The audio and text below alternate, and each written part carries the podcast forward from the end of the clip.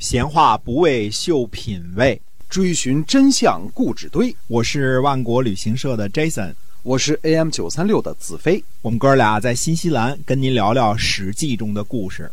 各位亲爱的听友们，大家好，欢迎呢继续收听《史记》中的故事，是由新西兰万国旅行社的 Jason 为您讲的。那么我们今天呢继续书接上文。嗯。公元前六百七十年呢，齐桓公嫁公主给鲁庄公，这位就是哀姜。这位哀姜呢，能够嫁给鲁庄公，说明身份不低啊。同时嫁过去的呢，还有哀姜的妹妹叔姜。嗯，这俩人呢，以后我们都还会提到。公元前呢，六百六十八年，齐桓公会同鲁国人和宋国人一起攻打徐国啊。徐双立人的徐啊，这是嬴姓的一个小诸侯，位于呢。呃，今天安徽的泗县西北，公元前呢六百六十七年，齐桓公和鲁庄公、宋桓公、陈宣公、郑文公一起呢盟会。这个盟会的起因呢是郑国终于同意呃结盟了。记载说呢，郑服也，嗯，郑国呢屈服了，嗯，郑国呢也成了这个同盟大家庭当中的一员了。公元前呢。六百六十六年，齐国讨伐魏国，魏国的军队呢和齐军呢交战，大败。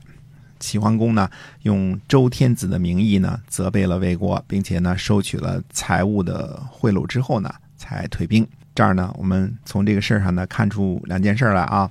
第一件事呢是，霸主大人是要求诸侯怎么样呢？尊王攘夷，让魏国呢侍奉周天子，对吧？这个是当时的道义。第二件事呢，是他自个儿收取财物的贿赂，这部分属于类似战争赔款性质的。我们说啊，这个我出兵打仗了，对吧？你打输了，你得赔我钱，或者说呢，属于霸主向诸侯索要军赋这部分的份额，对吧？总之跟军费有关系的这个供奉啊。所以当霸主呢是有。两方面的，一方面要尊王攘夷，对吧？维护天下的秩序。另一方面呢，军费不是我自个儿学雷锋啊，我我掏了，对吧？我掏了，请你，对吧？我帮你维护秩序，不是这么回事啊。那么前面我们说过呢，公元前六百六十四年，齐国呢吞并了晋国的章啊，章呢位于今天江苏的赣榆啊，还有这个西，这个西呢，呃，靠近今天的山东东阿啊，彻底消灭了晋国。我们说。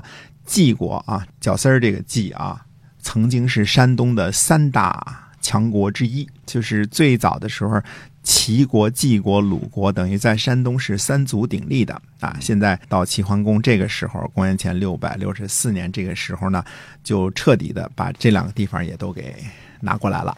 那你想，齐国的这个领土啊，到江苏。范围之内了，嗯，厉害吧，对吧？打到了江苏，哎，对了，打到了江苏了。那么，因为齐国呢，在大部大部分时间呢，在春秋和战国时期呢，不是现在的山东这么个位置，因为南边还有鲁国嘛。但是它拥有很多呢，今天河北和江苏的地界嗯，是这么个回事地理上啊。同年呢，齐桓公和鲁庄公呢，在济水的鲁国一侧和鲁庄公会盟，商讨呢。这个什么事情呢？就是帮助燕国抵御山戎侵犯的这件事情。啊，这个燕呢指的是北燕了。我们说少公氏那个燕了啊。这年冬天呢，齐桓公呢应燕国之邀呢出兵讨伐山戎。燕国呢在河北北部一带，以及呢呃今天呢东北的一部分啊。说这是燕国的这个领土，这是几乎差不多左战当中呢。刚开始踢这个谁呢？踢这个燕国。由于这个山戎呢攻打燕国呢，燕国向齐国告急，齐桓公呢作为霸主大人呢，这个先和鲁庄公商议啊，说明呢在齐桓公时期呢，齐国跟鲁国的这个关系还是非常的友好的，不只是单纯的这个翁婿的关系啊。呃，那么齐桓公呢起兵讨伐，最后打到了吴竹国才返回，帮助北燕呢呃解除了山戎的威胁。那么，同样一件事儿呢，在《史记》当中的记载呢，是这还有另外一个花絮啊，一个插曲，说燕庄公啊，一直送齐桓公呢，送到了齐国的境内。齐桓公说呢，说古礼说呀，不是天子的话，诸侯相送不出境啊，我们不可以对燕国无礼。于是呢，就让人就在。燕国国君送到的这个地界啊，当下挖了一条界沟，这个界沟北边的土地呢，割让给燕国，这个南边还是齐国的，并且呢，嘱咐这个燕国啊，重新启用韶公氏那时候的礼节，就像成康盛世一样，向天子呢进贡。诸侯听说了之后呢，就都归顺了齐桓公。嗯。这段话呢，当然是说称赞齐桓公霸主大人怎么称霸的这件事情啊，怎么用德行啊，不是这个帮着人家打仗就就赖人家土地这种人啊，多么多么的有德行，所以诸侯归心。嗯，那么仔细看呢，其实齐桓公在这个时候呢，他并没有把自己当做一个普通的诸侯来看待。他已经是有了 super power 了，他已经是这个霸主了嘛，对吧？已经是大哥了啊！哎，割让土地的这个就是挖，当时挖个界沟，这这让天下诸侯就说，我不是我是为了帮助诸侯的，我可不是为了占领土地才出兵的，对吧？呃，教导燕国呢，你要这个恢复少公事时的礼仪啊，进贡给周王室。看来诸侯们不给周王室进贡，这已经成为惯例了啊，大家都不怎么搭理这个 周王室了啊。哎，那他说你要给周王室这个进贡啊。就是你看这个霸主这个事情啊，在齐桓公时期呢，等于是创立时期，他主要就是高举周天子的大旗，对吧？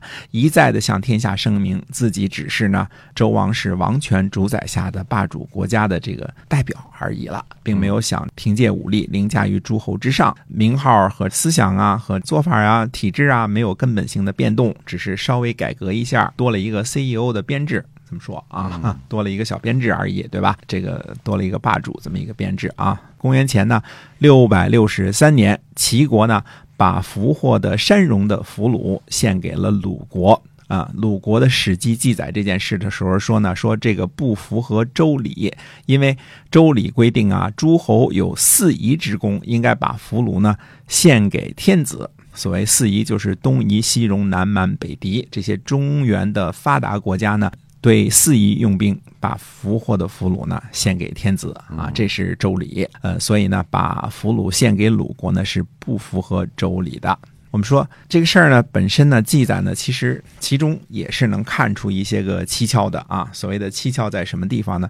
这个齐国是个是个大国，传统意义上的大国，对吧？有这个献俘的仪式呢，应该怎么做呢？按说齐国是应该懂得周礼的，即便是。呃，齐桓公不知道，底下还有大臣呢，对吧？这些大臣们不可能不知道啊，所以只能猜测一下呢。齐国向鲁国这个献俘呢，呃，并不是真的不懂礼仪，而是和周惠王呢有些个有些尴尬，对吧？并不想给周惠王献礼，而不是说不懂啊。这个我们一再猜测这件事情，因为历史上没有什么没有明确的记载，但是从周惠王的言行和齐桓公的言行当中，我们判定。他们两个人之间呢，呃，不对付啊，这是一再判定的一件事儿啊。公元前六百六十二年呢，齐国呢专门在小谷这个地方呢筑城啊，专门为管仲同学修了一座城。呃，小谷呢位于今天的山东东阿啊，这是呃赐给这个管仲的奖赏。同一年呢。齐桓公这为了这个出兵啊，讨伐这个郑国的事情呢，请求与诸侯呢会见。在正式会见之前呢，宋国的这个宋桓公啊提出来请求啊，单独会见一下齐桓公。齐桓公呢答应了啊，两人在梁丘呢这个会见。这个就是我们今天所说的是什么？非正式这个首脑会见啊，你看在什么 G 什么二十十九之前呢？嗯，某国首脑要求说进行一下非正式友好会见啊，那这这个意思啊，这个古今都是相通的，就是在开盟会之前呢，呃，宋国的国君说了，说先跟齐老大见个面啊，喝个茶啊，这个也见了。公元前呢六百七十九年这一年呢，我们说这个是桓公始霸，就是齐桓公呢开始。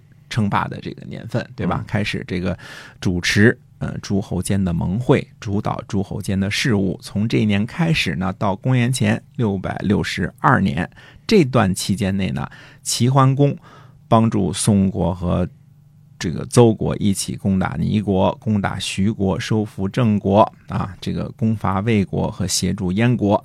都是在贯彻执行什么呀？尊奉王室、建立霸主新秩序的这个政策啊，在诸侯之间呢，呃，树立起来了两个形象。第一呢，齐桓公的齐国呢，武功强盛，指东打西，指南打北，呃，谁呃敢叫板就打谁，对吧？